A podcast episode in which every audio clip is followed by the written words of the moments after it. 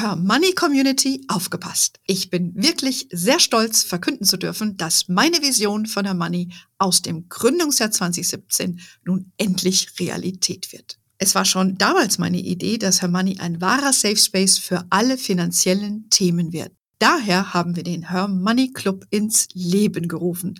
Dort erwartet dich das komplette Angebot Her Moneys gebündelt auf einer Plattform. Besuche www.hermoney.de slash club für alle Infos. Das ist www.hermoney.de slash club. Also erstmal bin ich total happy, dass sich so viele Gründerinnen vor allem auf den Weg gemacht haben, um in diesem Female Finance Bereich Geschäftsmodelle, Ansätze auszuprobieren. Weil ich ein totaler Advokat bin als Frau, dass wir als Frauen unbedingt besser sein müssen bei der Vorsorge, der Geldanlage, der Absicherung. In Summe jetzt nicht nur investieren, sondern auch bitte vorsorgen fürs Alter und, und, und auch richtig absichern. Das ist total wichtig.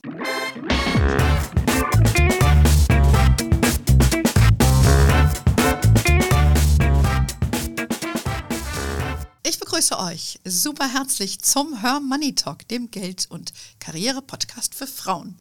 Heute darf ich euch eine Frau vorstellen, die als eine der einflussreichsten und erfolgreichsten Frauen der deutschen Fintech-Szene gilt. Sie ist unter anderem dafür mitverantwortlich, dass ihr bei Trade Republic ETFs kaufen könnt oder ein Konto führen könnt bei der Nachhaltigkeitsbank Tomorrow. Ähm, wir sprechen über ihre einzigartige Karriere, bekommen jetzt mal so einen richtig tollen Blick hinter die Kulissen dieser Szene und erfahren, was sie antreibt und welche Learnings und Tipps sie für uns Frauen hat.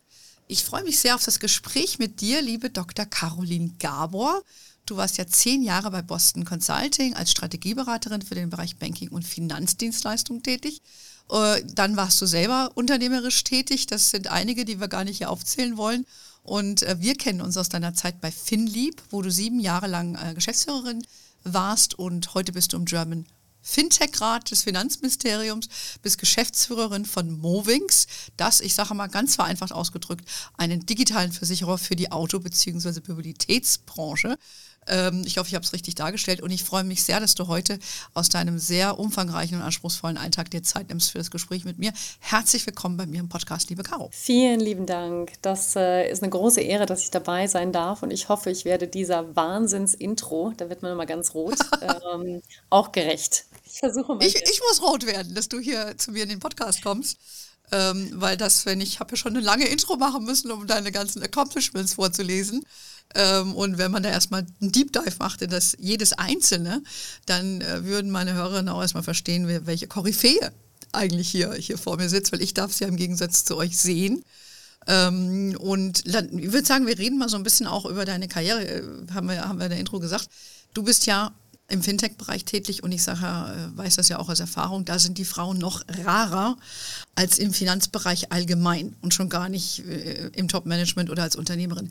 Was war denn jetzt für dich der Reiz überhaupt in diesem Segment zu arbeiten und, und da so eine tolle Karriere zu machen? Also der Reiz besteht für mich eigentlich immer darin, ähm, knifflige Probleme zu lösen. Hm. Und ähm, nach der Beratungszeit, in der man ja wirklich gelernt hat, komplexe Probleme auf die wesentlichen Fragestellungen zu reduzieren und sie sehr strukturiert abzuarbeiten, ähm, hat mich die Digitalszene, Startup-Szene total begeistert. Ähm, und über so ein paar Umwege bin ich in der Fintech-Welt gelandet. Der Branche, in der ich ja auch vor allem beraten habe. Ich habe selber Bankausbildung gemacht, bin also Bankerin vom Hintergrund. Ah. Und diese beiden Dinge jetzt zusammenzubringen, also in dieser sehr angestaubten Industrie, äh, die wir alle irgendwie aus Fernsehwerbungen von Herrn Kaiser im Versicherungsbereich oder ne, äh, jetzt endlich mal Konto bei der Deutschen Bank eröffnen, ja, und bei uns ansparen äh, kennen, dachte ich, das, das passt doch eigentlich ganz gut. Da kann man ähm, komplexe Probleme lösen in einer Welt, die sehr angestaubt ist. Ähm, und gleichzeitig konnte ich das Know-how, was ich gelernt habe in den zehn Jahren BCG und der Banklehre auch anwenden. Denn das ist auch gar nicht schlecht, äh, wenn es komplex ist, dass man sich zumindest dann auch in der Branche auskennt. Mhm. Ja, ja klar, weil du hast es ja von der Pike auf gelernt. Das heißt, du weißt, wie die Old Economy, die Old Finance Economy funktioniert und konntest das Wissen, so stelle ich mir es vor, transportieren in the New World. Genau. Also das, das war auch genau die Logik ähm, von diesem, sag mal, FinDeep äh, Company Builder das Schöne ist aber, als ich das gestartet habe, ähm, in 2016 habe ich da angefangen, da war ja Fintech fast noch unbekannt in Deutschland. Da gab es so die ersten Crowd-Investing-Plattformen. Man kannte natürlich PayPal, also mhm. die, die digitalen Zahlungsdienste, da sind ja auch mehr entstanden. Aber das, was wir heute so kennen, die Neobanken und die Neo-Broker, und die White-Label-Banken ähm, und die Insurtechs äh, als Makler oder als digitaler Versicherer und so weiter, das kam ja erst alles. Und ich glaube, da haben wir auch mit Finip einen großen Unterschied gemacht, weil wir viele von diesen Flagships auch entwickelt haben. Aber zu dem Zeitpunkt gab es wirklich gar keine Frauen, äh, mit sehr wenigen Ausnahmen. Wenn wir jetzt aber nochmal Bestandsaufnahme machen, ähm, bin ja auch selber als Business Angel tätig und habe in ein paar dieser tollen Frauen investieren dürfen, ähm, sieht die Welt heute Gott sei Dank anders aus. Also zu dem Zeitpunkt gab es die Miriam Wohlfahrt äh, mhm. äh, mit RatePay und jetzt den zweiten Fintech Banksware. Unfassbar, was diese Frau als auf die Beine gestellt hat. Mhm. Ähm, da gibt es aber noch ein paar mehr. Die Jessica Holzbach, noch ganz jung, hat Penta erfolgreich aufgebaut, jetzt gerade verkauft und macht ihr zweites Fintech. Ähm, na, wir haben die ganzen tollen Gründerinnen im Female Finance Bereich, Carolina Decker und Andrea Fernandes mit Finn Marie und äh, Vitamin. Ähm, es gibt die Susanne Krehl, äh, die was Eigenes gestartet hat, äh, die Cornelia Schwertner. Also es, äh, es tut hat sich ein bisschen was. Kiefer. Also es tut sich richtig viel. Mhm. Ähm, und die Frauen sind meistens noch härter arbeitend und noch beeindruckender als die männlichen Gründer im Fintech-Bereich. Also ich bin froh, ähm, dass wir da einen deutlichen Schritt weiter sind. Ja, absolut. Aber du hast da wirklich äh, groundbreaking, sage ich mal, äh, Arbeit auch gemacht und vor allen Dingen halt auch mit mit Finnlieb, das äh, unseren Hörerinnen jetzt ja mal auf den ersten Blick gar nichts sagt, weshalb wir unter anderem auch äh, sprechen wollen. Ähm, meine, die Fintech-Szene ist klar, du hast es schon skizziert, sind ja äh, Unternehmen, die durch diese modernen Technologien und den Finanz Finanzsektor aufmischen, sage ich jetzt mal salopp. Und äh, PayPal hast du schon erwähnt, Klarna ist natürlich bekannt, aber eben auch wie von mir eingangs erwähnt, Trade Republic Tomorrow. Ähm, welche Rolle hat denn jetzt Finlieb genau gespielt, beziehungsweise erklär doch mal, weil du eben schon gesagt hast, so, so ein Company Builder, was macht das Unternehmen und dann können wir vielleicht mal so ein paar Cases reingehen. Mhm, genau, also die Idee war, ähm, in Serie Finanztechnologie-Geschäftsmodelle zu entwickeln. Mhm. In Serie deshalb, weil man eigentlich sehr häufig sehr repetitive Dinge macht, wenn man ein Unternehmen gründet. Ne? Du musst es im Handelsregister anmelden, ähm, du entwickelst ein Geschäftsmodell, du testest das Geschäftsmodell, du brauchst eine Lizenz dafür, ähm, vor allem im Finanzdienstleistungsbereich, mhm. der ist hochreguliert. Ne? Du brauchst eine Lizenz als Versicherer, als Bank, als Versicherungsvermittler, als Finanzintermediär, was auch immer. Ähm, und diese repetiven Dinge, die haben wir bei FinDeep ähm, idealerweise nur einmal gemacht und haben sie dann fürs gesamte Portfolio genutzt. Und gleichzeitig haben wir natürlich auch viele Learnings gehabt, die wir nutzen konnten für die nächste Entwicklung der Finanzinnovation. Und wir waren eigentlich der Erste in Deutschland, der so weit gegangen ist, eine voll lizenzierte Bank als Technologieunternehmen und Startup aufzubauen. Das gleiche im Versicherungsbereich und das gleiche nochmal im Kapitalverwaltungs-, auf Englisch Asset Management Bereich. Mhm. Und zu diesem Zeitpunkt, ähm, 2015, 2016, hätte man in Deutschland noch gar kein Risikokapital gefunden für solche Geschäftsmodelle. Da war die Venture Capital Szene, so wie sie heute ist, noch gar nicht ausgeprägt. Ja? Also, ähm, weil der Punkt ist, du schreibst da so einen BaFin-Lizenzantrag, äh, hast eine Idee, ein Team, ein Business Case, aber mehr nicht und brachst auf einen Schlag einen zweistelligen Millionenbetrag, damit die BaFin sagt, jawohl, hier ist die Lizenz. Mhm ähm, das ist nichts, wofür sich Risikokapitalgeber hergeben lassen. Hm. Das ist heute anders. Äh, da kamen dann viele nach uns, die das gemacht haben. Aber wir haben, glaube ich, da wirklich groundbreaking Arbeit gemacht, indem wir dieses Risiko eingegangen sind, gesagt haben, es ist Platz in Deutschland für Technologieunternehmen, die vorlizenziert sind und auf deren Basis Dritte ihre Geschäftsmodelle in viel höherer Geschwindigkeit aufbauen können. Das heißt dann zum Beispiel auch so eine Solaris Bank, die als White Label Bank kannst du eigentlich bezeichnen. Ne? Ja. Ähm, Dritte ihre Geschäftsmodelle aufgebaut haben. Tomorrow Bank, eine nachhaltige Bank, habe ich auch ein Konto, ähm, ist ganz toll, kann ich nur empfehlen. Äh, Hamburg, ganz tolles Team. Ähm, die brauchten eben nicht diesen schweren Weg gehen, nochmal selbst eine Banklizenz zu beantragen, sich eine, ein Kernbankensystem auszusuchen, mit dem man mhm. dann Konten produzieren kann und Einlagen und den Zahlungsverkehr und alles, was dazugehört. Ähm, das konnten die dann alles ähm, als Service-Dienstleistung von der. Solaris Bank beziehen. So. Also, also ihr habt, um das jetzt nochmal kurz äh, zusammenzufassen, ihr seid für mich so, so das Ökosystem für diese nächste Welle Banken und Finanzdienstleistungen. Ihr habt euch einmal mit jemandem wie dir, mit deinem Intellekt und der Kenntnisse der Szene hingesetzt und einmal die ganzen Sachen angeguckt und gesagt, okay, so geht das und so eine Bruchteile zusammen äh, runtergebrochen auf Bruchteile und dann überlegt, wie könnte man das optimieren und dann einen Kunden gesucht, äh, für den ihr das gebaut habt, sag ich jetzt mal. Und dann war das so eine Blueprint für andere, so quasi so eine Werkbank, äh, aus dem man sich so ein bisschen bedienen konnte. Kann man das vielleicht so so, so, kann man das super zusammenfassen. Es ist so ein, man kann das auch vergleichen. Ähm, in der Automobilwirtschaft mhm. äh, werden die Fahrzeuge auch auf solchen Plattformen gebaut. Genau. Und äh, dann ist quasi der VW Golf und der Seat X, keine Ahnung, wie der dann heißt, äh, auf dem gleichen, auf der gleichen Plattform. Die Karosserie sieht aber ein bisschen anders aus. Und genauso genau. funktioniert das eben auch mit den Neobanken ähm, oder anderen Fintechs, die auf der Solaris laufen. Die nutzen quasi die Plattform der Solaris Bank, also ich sag mal die Reifen, die Karosserie, äh, Motor und alles, was man noch wiederverwenden kann. Drumherum, also sprich die App der Tomorrow Bank, sieht anders aus als die App der von Trade Republic oder die App von Penta, alles Kunden, äh, die auf der Solaris Bank angefangen haben.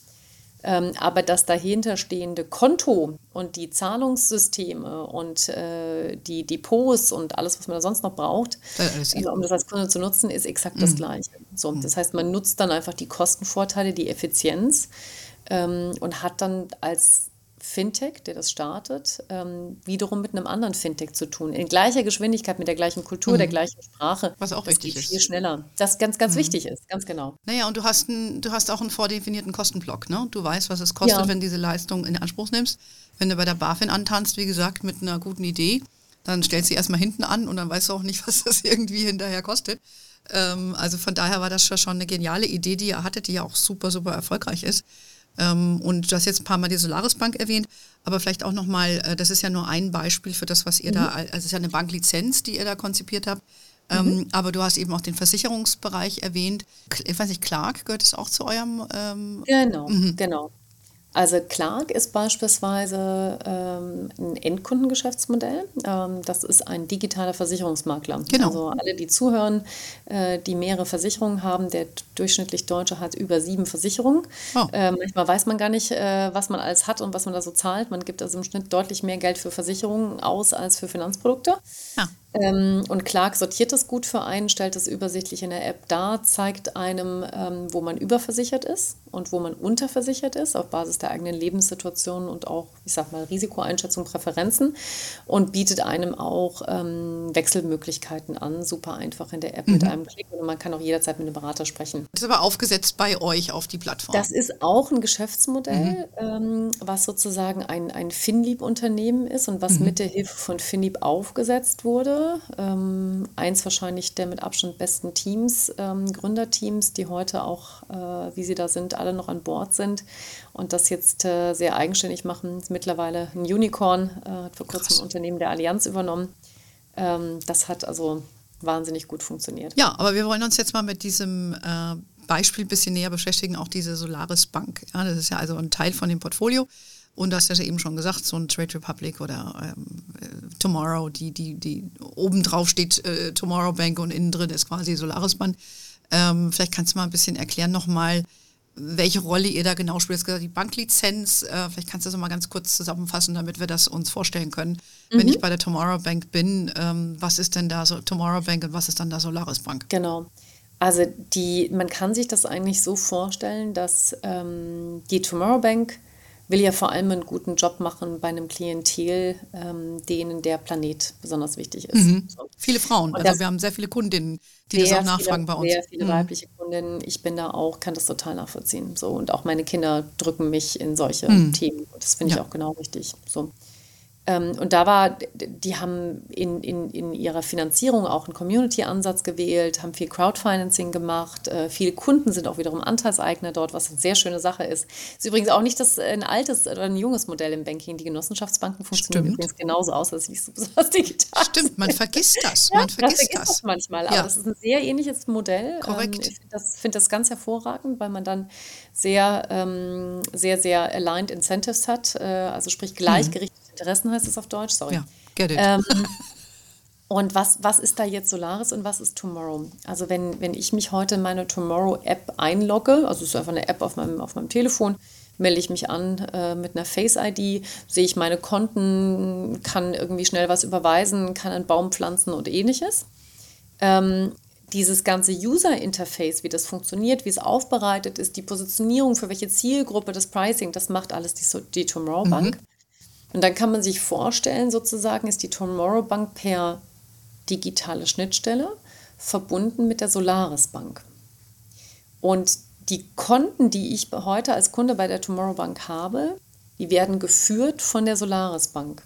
Also steht bei der Solaris Bank sozusagen ein System, kann man sich vorstellen, auf dem Konten laufen. Nicht nur von der Tomorrow Bank, sondern auch von Penta und vielen anderen Kunden, Samsung Pay und Co.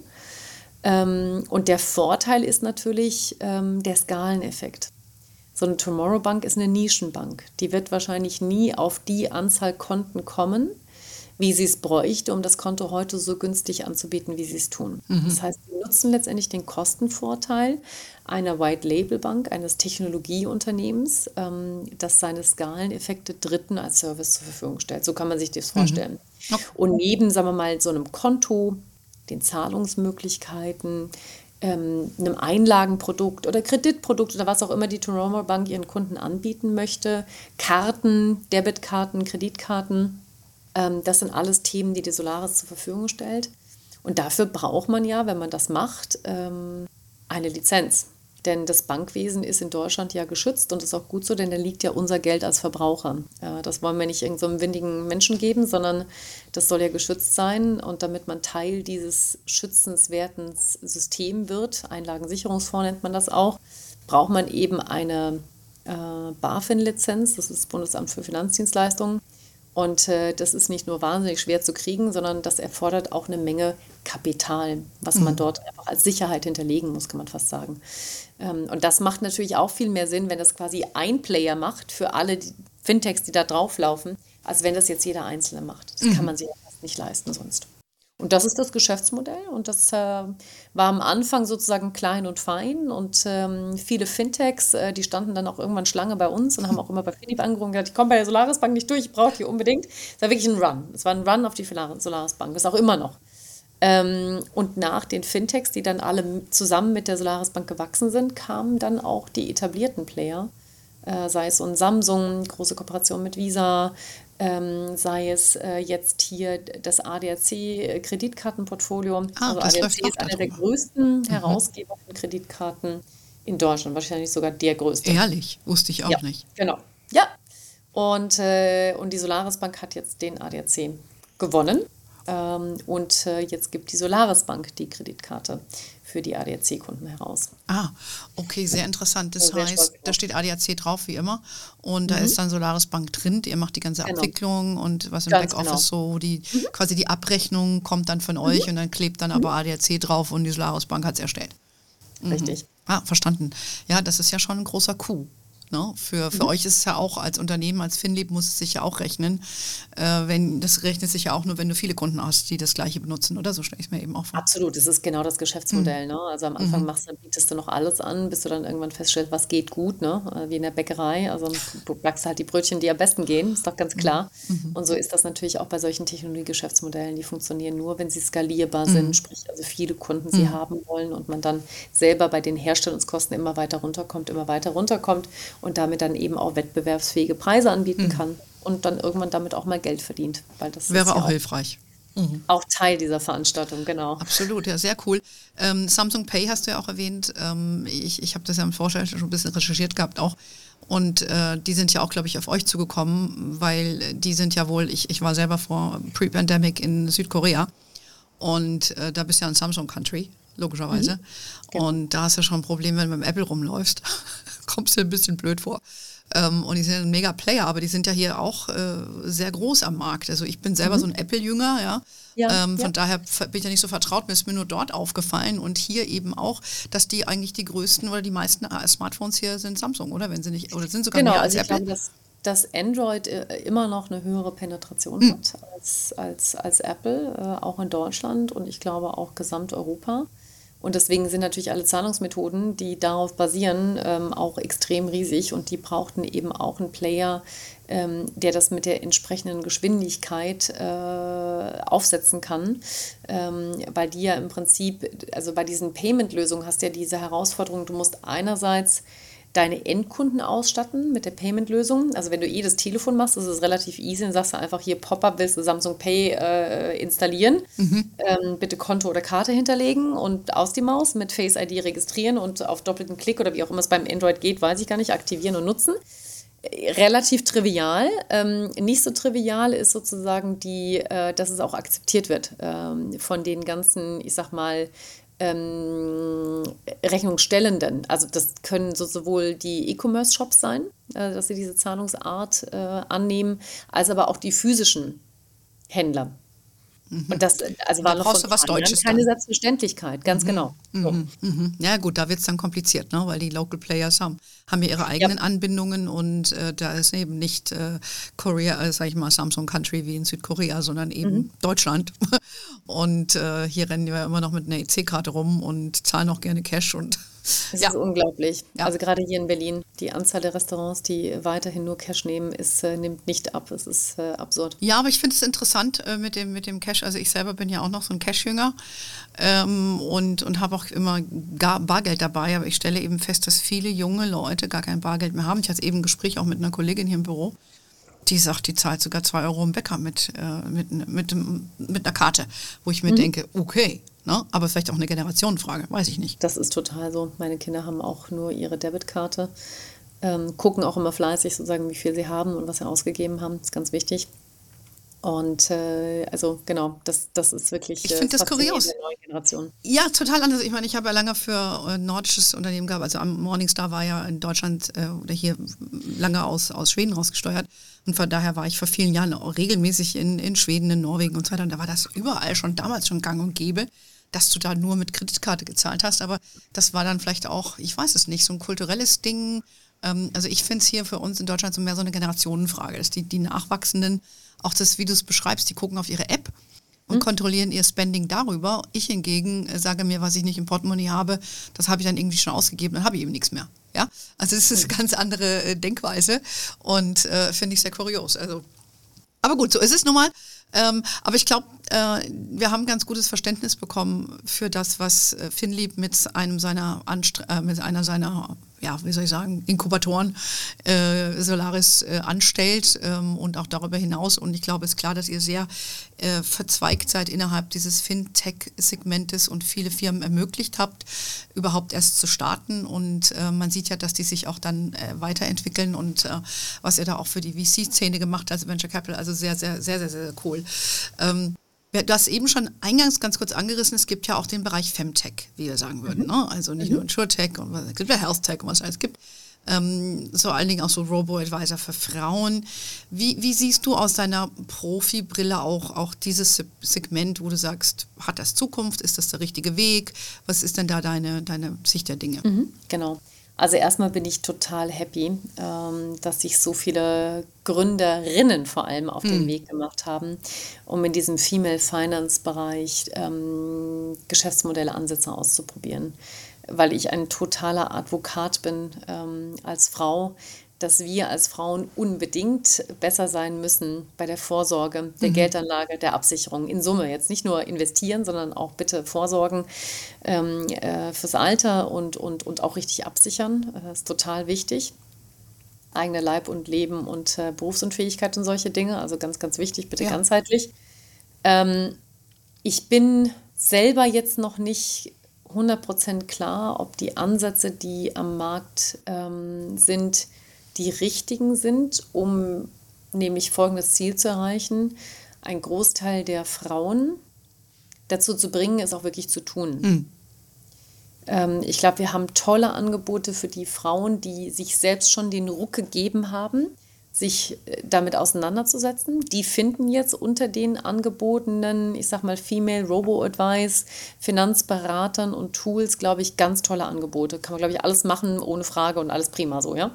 Ähm, schaffen wir es schon, die Awareness zu steigern. Da sind, glaube ich, so Sachen, wie du sie machst, äh, mit, den, mit der sagen wir, tendenziellen mhm. Information und, mhm. und, und also Awareness zu erzeugen, bitte kümmert euch. Mhm. Ähm, das ist, glaube ich, total wichtig und das müssen wir, glaube ich, jetzt irgendwie skaliert bekommen, ohne dass ich jetzt wirklich wüsste, äh, wie man das verbindet am besten. Ähm, was mir noch fehlt und worin, worein ich gerne investieren würde, also bitte alle Frauen oder auch natürlich gerne Männer, die, die Interesse haben, das zu machen, ist diese Familienfinanzsicht. Hm. Mhm. Habe ich schon so viel drüber nachgedacht äh, und, und dachte, es gibt doch gar nicht, dass da noch nicht jemand was gestartet hat. Äh, es gibt ein paar Leute, die haben so einen Kindersparplan probiert. Das finde ich keinen so schlechten Ansatz. Das ist jetzt aber auch noch nicht durch die Decke gegangen, was ich gesehen habe. Ähm, ich glaube, man kann eine Menge machen, ähm, wenn äh, sozusagen ein Paar beispielsweise sich entscheidet, äh, Kinder zu bekommen, weil sich die, das gesamte Thema Absicherung, Vorsorge und Vermögensbildung vollständig ändert ähm, in genau diesem Zeitpunkt. Ja. Und da kann man, glaube ich, ganz toll über das Thema Information, äh, Awareness, ähm, aber auch Blick auf die Familie inklusive des Kindes ähm, an gewinnbringenden Themen machen. Mhm. Also insofern, ja, da ich, bitte mehr Geschäftsmodelle. Ja, finde ich, find ich interessant. Ich glaube aber, dass diese Bewegung über diese Frauenbewegung kommt. Weil was, was ich sehe, ist, seit ich das, was ich mache, und das ist ja auch jetzt seit 2017, als wir angefangen haben, wurde überhaupt nicht von der Mainstream Press. Ja, also das waren ja die Finanzpublikationen, die sich eigentlich per se äh, an Männer gerichtet haben, obwohl sie es nicht gesagt haben, aber eben durch ihre Art und Weise auch Themen aufgreifen wie Absicherungsthemen, ähm, sich auch über mal über Ehesachen, über ne, also diese Dinge, die wir in der Frauenwelt, die wir hier mit Hermanni besetzen, das wurde bis dato überhaupt nicht besetzt. Diese ganzheitliche Geschichte, ja. Ähm, und das habe ich gesehen, äh, da tut sich was, wo auch eine Mainstream Press mehr drüber schreibt. Und das ist, ist einfach aufgrund der Frauenbewegung getrieben. Ja? Und äh, die Männer sind ja eh schon on alert die machen ja eh schon was. Ob das jetzt richtig ist oder falsch ist, hat man mal dahingestellt, ja. Aber ich glaube eben durch, dadurch, dass die Frauen mobilisiert werden, ähm, hast du dann kommen die zusammen und da kommt ein Dialog zusammen, ja. Und, ähm, ist, und, und das, was wir machen, spricht ja auch Männer an weil eben auch nicht jeder Mann äh, hat Bock auf Finanzen und nicht jeder Mann ist gerne an der Börse. Äh, so. Und das sind auch Männer bei uns und das wissen wir auch von den Finanzberaterinnen, die bei uns gelistet sind, dass die auch Männer haben, die zu denen gehen wollen, weil sie sich da auch wohler fühlen. So, und deshalb ist my bet, wir können ja in zehn Jahren nochmal reden, dass das über die Männer kommt, äh, über die Frauen eben kommt, Frauen äh, kommt. Ja. sich dieses Thema anders positioniert und ähm, es gibt ja auch so ein paar Blogger, die so ein bisschen äh, Familiengeld-Themen machen, aber die sind alle sehr, sehr klein. Ähm, mhm. Ich hatte die auch schon im Podcast, die Marielle äh, von den Beziehungsinvestoren, die gibt es ja, aber das ist immer noch sehr, sehr nischig. Aber ich glaube, dass das da mit der, mit der nächsten, wenn das weiter wächst und über die Frauen kommt, müssen wir die Welt wieder retten. Wäre so ein bisschen mal. Okay, interessant. Aber da sind wir schon beim Thema Vision, weil äh, würdest du sagen, du bist eine Visionärin mit die, all den tollen Sachen, die du schon gemacht hast und, und äh, was würdest du dich so selber so sehen? Also, das ist echt eine, das ist eine super Frage. Ähm, ich glaube, ich habe unfassbar Freude daran, mich mit Geschäftsmodellen auseinanderzusetzen und ähm, in hoher Geschwindigkeit rauszufinden, ob das ein Product Market Fit hm. hat. Was heißt das? Also das gibt es ein größeres Problem, was heute noch nicht gut gelöst ist und kann man mit der technologiebasierten Lösung, die man sich da hat einfallen lassen, dieses Problem dieser Zielgruppe wirklich gut lösen. Wird dafür jemand was zahlen? Wird die Leute wiederkommen und so weiter? Das macht mir unheimlich Freude. Bin ich jetzt diejenige, die den ganzen Tag auf 100 Geschäftsmodelle kommt und wie so eine Visionärin den ganzen Tag ähm, also gar nicht mehr weiß vor lauter äh, Ideen? Ideen wahrscheinlich nicht. ähm, ich bin, glaube ich, dann eher die, diejenige, die ähm, relativ schnell so eine Art Business Intuition hat, mhm. schnell ein Gefühl dafür hat, das könnte was sein. So, mhm. äh, das macht mir Freude und äh, das also einzuschätzen an der, an, an, an der Stelle und vor allem dann eben auch den Menschen, die diese Idee haben, sind ja häufig äh, junge Gründerteams, ähm, zur Seite zu stehen. Mit der Erfahrung, die, die wir bei Philipp gemacht haben, die ich darüber hinaus als Unternehmerin gemacht habe, ähm, auf was es dann wirklich ankommt. Ähm, und witzigerweise ist es dann häufig gar nicht so sehr die eine glorreiche Vision und die Idee, die man hat, sondern vielmehr die Zusammenstellung eines absolut exzellenten Teams, was sich sehr gut ergänzt in den Kompetenzen und Persönlichkeiten, die so einen absoluten Willen haben, mhm. das zum Erfolg zu bringen. Und die drehen das dann so häufig, dieses Geschäftsmodell, bis, bis es, es erfolgreich wird. Mhm. Und nachher kommt dann was, also kommt dann was ganz anderes raus, äh, als man vielleicht mal so im ersten Pitch-Deck mhm. drin hatte. Kenne ich. Kenn ich. Und das ist auch genau richtig so. Also, weil ja. nur wer lernfähig ist und so eine, so eine großartige Idee auch bereit ist, wieder zu begraben, äh, weil man es ausprobiert und getestet hat an, an, an, den, an der potenziellen Zielgruppe und das mhm. dann nochmal neu versucht, ist auch ein erfolgreicher Unternehmer. Mhm. Ja, ja, absolut. Äh, wo siehst du so die nächsten Entwicklungen in dem Fintech-Segment? Ich meine, du hast ja so ein Bird's-Eye-View. So, also ich glaube, das eine ist, ähm, wir sind ja momentan in einer sehr schwierigen Marktphase, mhm. ähm, was Finanzierungsrunden angeht. Ähm, also insbesondere so für diese Geschäftsmodelle, die so in der Series B und Series C sind.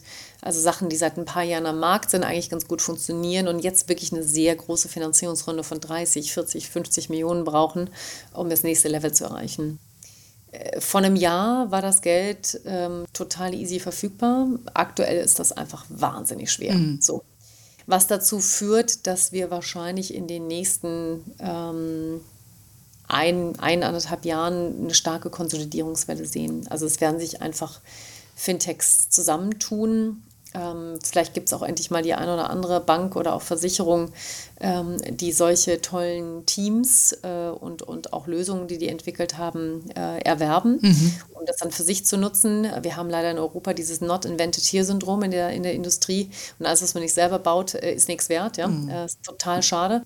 Ich glaube ja ganz fest an die Ergänzung der beiden Welten, die bestehenden Marken mit den großen Kunden und dem vielen Geld, ne, zusammen mit tollen mhm. unternehmerischen Teams und der richtigen Technologie wer, wie man diese Industrie zum, zum, zum, also zum Erfolg bringen könnte und vor allem auch wettbewerbsfähig halten könnte. Mal gucken. Aber liegt es, vielleicht um sehr einzuhaken, liegt es vielleicht an den Entscheidungsträgern? Es sind ja primär Männer in dieser alten Welt, ähm, die mit einer anderen Brille drauf gucken und diese neuen Trends zwar interessant finden, aber sie nicht verinnerlicht haben?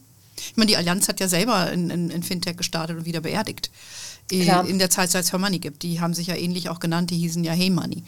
Und genau. groß gestartet, Presseinterviews und dann ganz kurz wieder, nach ein paar Jahren wieder gestorben. Es, genau, ich glaube, es ist, ähm, also es liegt immer an den Menschen. Damit, mhm. glaube ich, kann, kannst, du, kannst du eigentlich immer argumentieren, auf der einen oder auf der anderen Seite des, des, des Flusses. Äh, ich glaube, in der etablierten Industrie ist es halt auch es ist unfassbar schwer, ähm, verantwortlich zu sein für so ein unter etabliertes Unternehmen wie eine Allianz oder, mhm. oder, oder, eine Deutsche oh. Bank oder wie auch immer. Ohne Zweifel. Und auf der einen Seite zu sagen, ich muss mein Kerngeschäft äh, schützen äh, und muss das zum Wachsen bringen und mhm. zum Erfolg bringen und Kosten runter und so weiter. Und auf der anderen Seite dann an Geschäftsmodellen zu arbeiten, die eigentlich mein Geschäftsmodell angreifen. Mhm. Ja, Attacker, Disruptor dazu. Ja. Das geht eigentlich nicht. Mhm. Man kann das man kann das eigentlich nicht selbst starten. Das, mhm. das, man, man kann investieren in andere Teams, die davon muss man dann in Ruhe lassen. Da darf man nicht nach Synergien suchen oder so ein Scheiß, das geht dann auf jeden Fall schief. Ähm, oder man muss dann die, die das toll gemacht haben, kaufen. Mhm. Auch wenn das Schweine Geld kostet, vielleicht so ein mhm. Unternehmen zu kaufen und keiner diese Unternehmensbewertung in den CFO-Modellen gerechtfertigt mhm. bekommt, weil sicherlich Umsatz und Gewinn nicht auf dem ne-, Level ist, wie man sich das erwünschen würde. Aber man würde, es sind die Opportunitätskosten. Ja. Was brauche ich, um das zu entwickeln? Ne? Mhm. Nicht, also für kein mhm. Geld der Welt würde ein etabliertes mhm. Unternehmen sowas aufbauen können. Mhm. Und, äh, und ich glaube, das ist etwas, was verstanden werden muss von der Branche. Mhm. Und ansonsten, was Themen angeht, ich glaube, wir werden jetzt, ähm, es ist super schwer, diese Direct-to-Consumer-Geschäftsmodelle momentan finanziert zu bekommen, mhm. äh, auch im Fintech-Bereich, weil die einfach mehr Finanzierungsbedarf haben. Das Marketing kostet einfach ein Schweinegeld von Finanzprodukten, weil es einfach Produkte sind, die keiner haben will. Also man muss das richtig pushen, pushen, pushen. Es kostet Vermögen, ja. Mhm. Äh, ist nicht wie eine äh, Lippenstift. Äh, genau, ja, genau. Zum Beispiel, auch da wird viel gepusht, ne? Also so ja, ist nicht. Auch ähm, teuer geworden. Ist, ist, auch teuer geworden. Und, und wenn die Leute denken, Influencer-Marketing sei so, sei so billig, also nee. ganz, ganz im Gegenteil. Das Nein. hat sich auch alles total verändert. Total.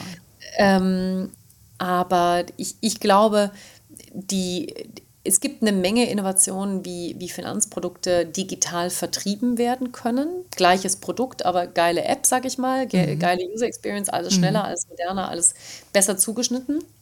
Davon haben wir jetzt fast genug. Ja? Mhm. Ähm, jetzt, glaube ich, geht es im nächsten Schritt darum, entweder die Finanzprodukte nochmal unter die Lupe zu nehmen zu sagen, wie kann ich das eigentlich noch besser machen und wie kann ich das Produkt an sich an den heutigen Bedürfnissen des Kunden ausrichten Mhm. Also ne, sind die Kredite eigentlich noch die richtigen oder brauchen wir eigentlich äh, flexiblere Kredite? Sind die Versicherungsprodukte noch die richtigen und, und schützen sie eigentlich auch wirklich die Vermögensgegenstände und die mhm. Gesundheit mhm. und unser Leben so wie heute, wie wir heute leben? Äh, oder kann man das nochmal auf neue Beine stellen? Und das Zweite ist die dahinterstehenden Prozesse, die mhm. in diesen Unternehmen heute ein Schweinegeld kosten, weil sie hauptsächlich manuell ablaufen ähm, und auch da lässt sich eine Menge automatisieren. Ich glaube total an den Einsatz von künstlicher Intelligenz im Finanzdienstleistungsbereich. Mhm. Ähm, das kann man sowohl für die Bepreisung von solchen komplexen Produkten nutzen, als aber auch für die, äh, für die Abwicklung. Und ähm, da werden wir sicherlich eine Menge Innovationen jetzt äh, in Zukunft sehen. Mhm. Und das andere ist alles rund um das Thema Regulatorik. Ähm, hm. das wird ja immer komplexer. Ja, da blickt kein Mensch mehr durch. Ja. Ähm, es braucht immer größere Teams in Banken und Versicherungen, aber auch in Fintechs, um dem Thema Herr zu werden. Alles, was das besser, ich sag mal, strukturiert aufbereitet, was für einen relevant ist ähm, und dabei Unterstützung gibt, das äh, einzuhalten äh, im Bereich Reporting und Messung dieser KPIs und all dieser Dinge ähm, hat großen, mhm. ähm, große Wahrscheinlichkeit des Erfolgs. Mhm. Ja, ist sehr interessant. Also es verlagert sich äh, aus einem sexy Area in a not so sexy Area. Ja, also nämlich in ja. den Backoffice-Bereich, aber da steckt halt auch die Kohle. Äh, sehr, sehr interessant. Wir werden sehen, wir werden beobachten, was passiert. ähm, wenn wir schon bei Beobachten sind, äh, du hast ja sehr, sehr viele äh, Unternehmen geführt und zum wirtschaftlichen Erfolg geführt. Dazu, das machst du ja nicht im Alleingang, Gott sei Dank, sondern eben mit Teams zusammen. Vielleicht kannst du mal für uns so die wichtigsten ein, zwei, drei äh, Learnings oder Tipps geben, wo du sagst, das ist, was mir aufgefallen ist, was es wirklich bedarf, um ein Team zum Erfolg zu führen. Weil es ist ja im mhm. Kern ein Teamerfolg, ne? Mhm. Genau. Also ich glaube, das sind, ähm, das sind die folgenden Sachen. Das eine ist, man muss als, als Führungskraft, äh, Geschäftsführerin, CEO, was auch immer, von so einem Unternehmen eine hohe Selbstreflexion haben und ein gutes Gespür haben, was man selbst gut kann. Hm. Und hm. wo man Defizite hat und wo man Menschen um sich braucht, die in den Themen besser sind. Also das, was ich eigentlich immer gemacht habe und jetzt auch wieder bei Movies gemacht habe, und das Team ist absolut exzellent da wieder. Ähm, ich habe Leute an Bord geholt, die in Themen besser sind als ich. Hm. Das verlangt Größe. Das so, verlangt also Größe. viel besser sind als ich. Ja, ja, also du weißt genau. ja, viele machen das nicht. Ne? Ich sage immer so, viele. Äh, Aber das ist ja auch der Anfang vom Ende. ja, genau, weil die, die, die haben auch Angst vor der Konkurrenz oder so. Ne? Es gibt ja ganz komisches oh Denke. Ja, ist erschrecklich. Verlangt Größe. Also, ich finde ja, das richtig, ja. So, also das, das ist so das Erste. Mhm. Also bring erstmal die richtige Mannschaft in den Bus, ähm, bevor der Bus abfährt. Mhm. Und mit dieser Mannschaft machst du dann gemeinsam die Kultur und die Strategie. Mhm. Nicht vorher. Es kommt nicht alleine aus deinem Kopf, sondern es kommt immer zusammen mit dem Team. So, mhm.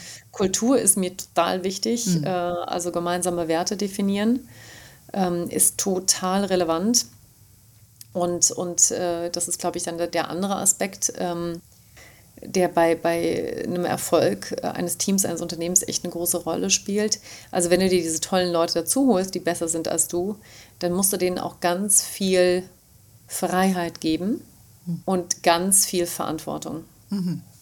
So, äh, wenn man da so als so Control Freak Micromanager äh, dann da reinkrätscht, obwohl du sie eigentlich an Bord geholt hast, weil sie besser sind in den Themen, dass man als Bearingspartner immer dient, ähm, und ich mache das auch umgekehrt, ich lasse mich genauso von denen sparren bei den Themen, die, die, die ich verantworte, ähm, dann kommt auch das Beste fürs Unternehmen mhm. raus. Mhm. Und die leben das dann genauso wiederum in ihrer Mannschaft. Mhm. So. Ja klar, weil es kommt auch von oben. Plötzlich mhm ein Team aus nur High-Performern, mhm.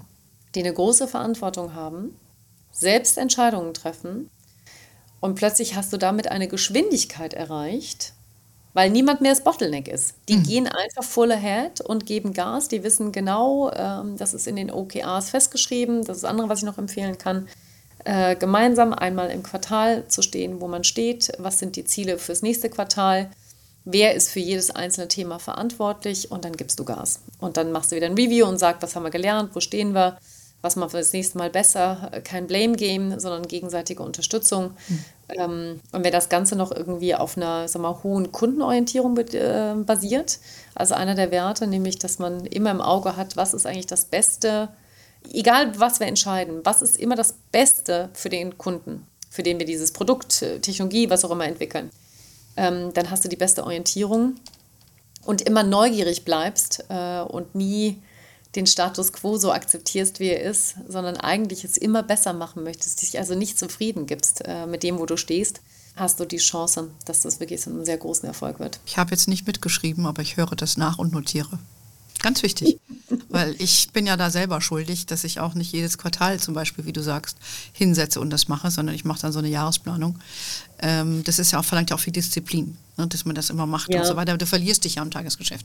Aber äh, deshalb ist das toll äh, von dir. Ich werde das mir nochmal anhören und wir werden es hier auch besprechen.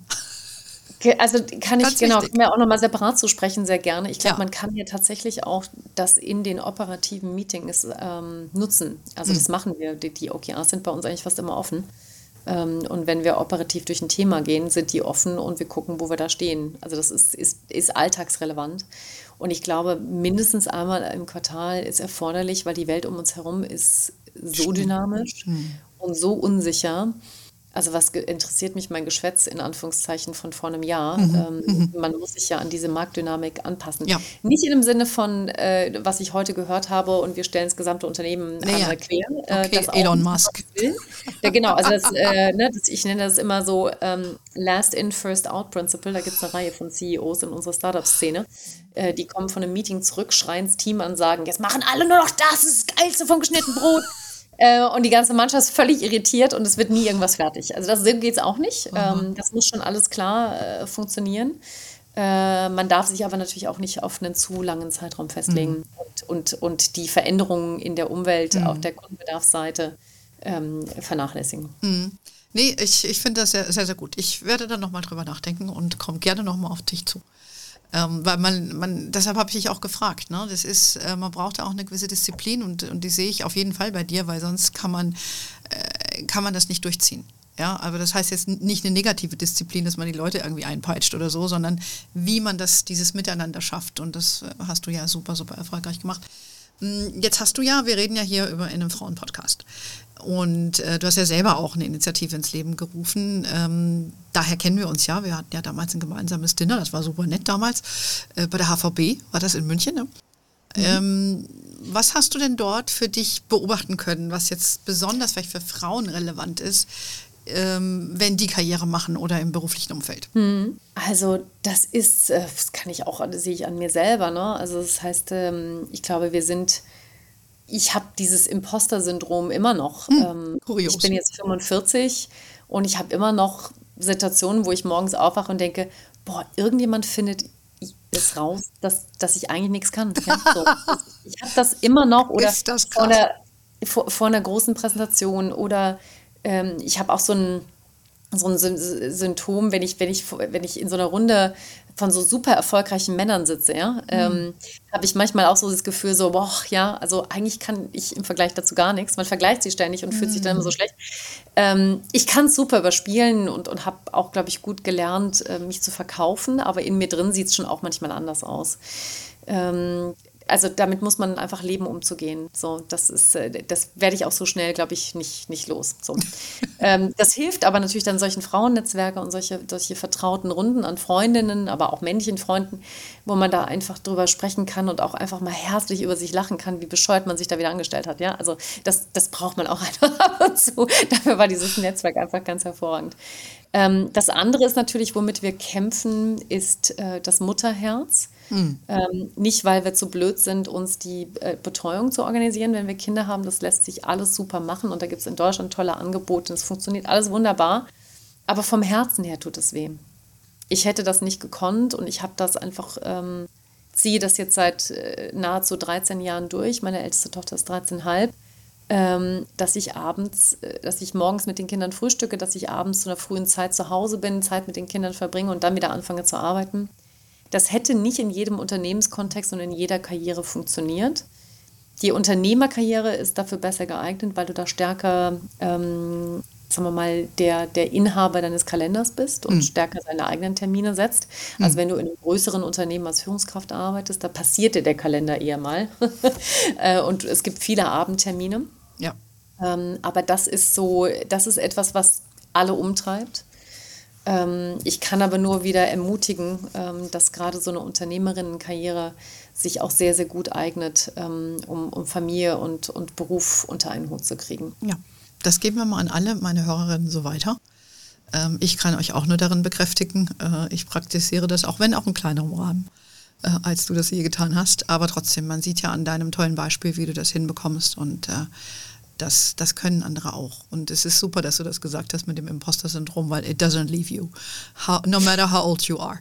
Ja, das geht mir, ich denke mir, was mache ich eigentlich hier? So geht es mir dann auch. Oder treffe ich irgendwelche Promi-Leute und denke ich mir, oh, und ich jetzt? Ja, weißt du so? Im Kern ist man ja das Mädchen aus Fulda, die ich bin das geht irgendwie nicht aus dir raus, oder? Also ist doch ja, schön zu wissen, nee. dass es bei dir auch, auch nicht besser ist.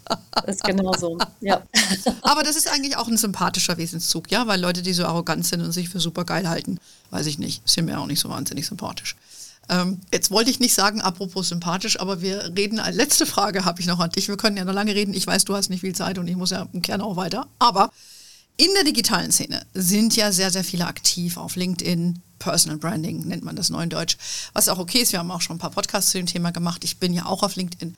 Du bist aber dort für, wie ich finde, aus der digitalen Szene, diese, die, die, die viele, die sich da äh, umtun, ähm, relativ verhalten aktiv aus meiner Sicht. Du hast in Anführungszeichen nur 7400 Follower auf LinkedIn, habe extra geguckt. Warum äh, exponierst du dich da nicht noch mehr? Ähm, Wäre wär jetzt mal interessant, weil das scheint ja sonst recht hip zu sein bei allen anderen mhm. und, und auch ein, irgendwie so ein Grundbedürfnis für alle. Mhm, genau. Also grundsätzlich ähm, versuche ich meine Wirksamkeit im Bereich so Kredibilität und, und, und Verlässlichkeit und, und gut, gute Businesspartnerschaft und, und Unterstützung von Gründerinnen und so weiter eher im echten Leben zu aktivieren als auf LinkedIn.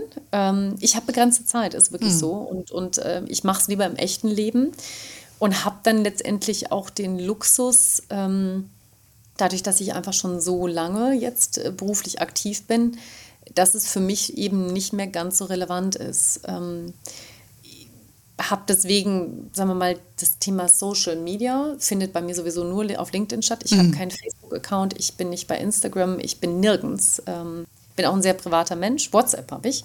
Ähm, nutze ich beruflich und privat super praktisch. Ähm, und, und LinkedIn, also Qualität über Quantität, nutze ich tendenziell eher für Content-Themen, die mir am Herzen liegen und ähm, habe es immer mal wieder genutzt als Employer-Branding. Mhm. Äh, jetzt auch bei Movings hat hervorragend funktioniert. Also wir hatten so tolle direkte mhm. Bewerbungen, die direkt an mich gingen äh, von Kandidaten, die wir uns niemals hätten vorstellen können für diese Rolle. Also mhm. mega gut. Ähm, weiß aber auch wiederum ähm, von, von, ich sag mal, jüngeren Gründern und Gründerinnen, äh, dass das Personal Branding schon relevant ist, auch für den Erfolg des Unternehmens. Also sei es für die nächste Finanzierungsrunde, sei es für die Gewinnung von Kunden, sei es für die Gewinnung von insbesondere Mitarbeitern. Also das darf man überhaupt nicht unterschätzen. Ich glaube, ich habe den Luxus, dass ich es nicht so machen muss und gebe auch einfach, wenn ich darf, einmal zu, ich mag es auch nicht so gerne. Ja, das darfst ähm, du sagen. Es muss ja genau, nicht alles mögen, was darum genau, schwirrt. Und, ja. und, und, und setzt es eben super effizient dann ein, mhm. ähm, wenn es ein klares Ziel gibt äh, und das sehr, also ne, ja. genau für die Zielgruppe den Content zugeschnitten und dann funktioniert das ganz hervorragend. Ansonsten halte ich mich da einfach mhm. sehr gerne zurück.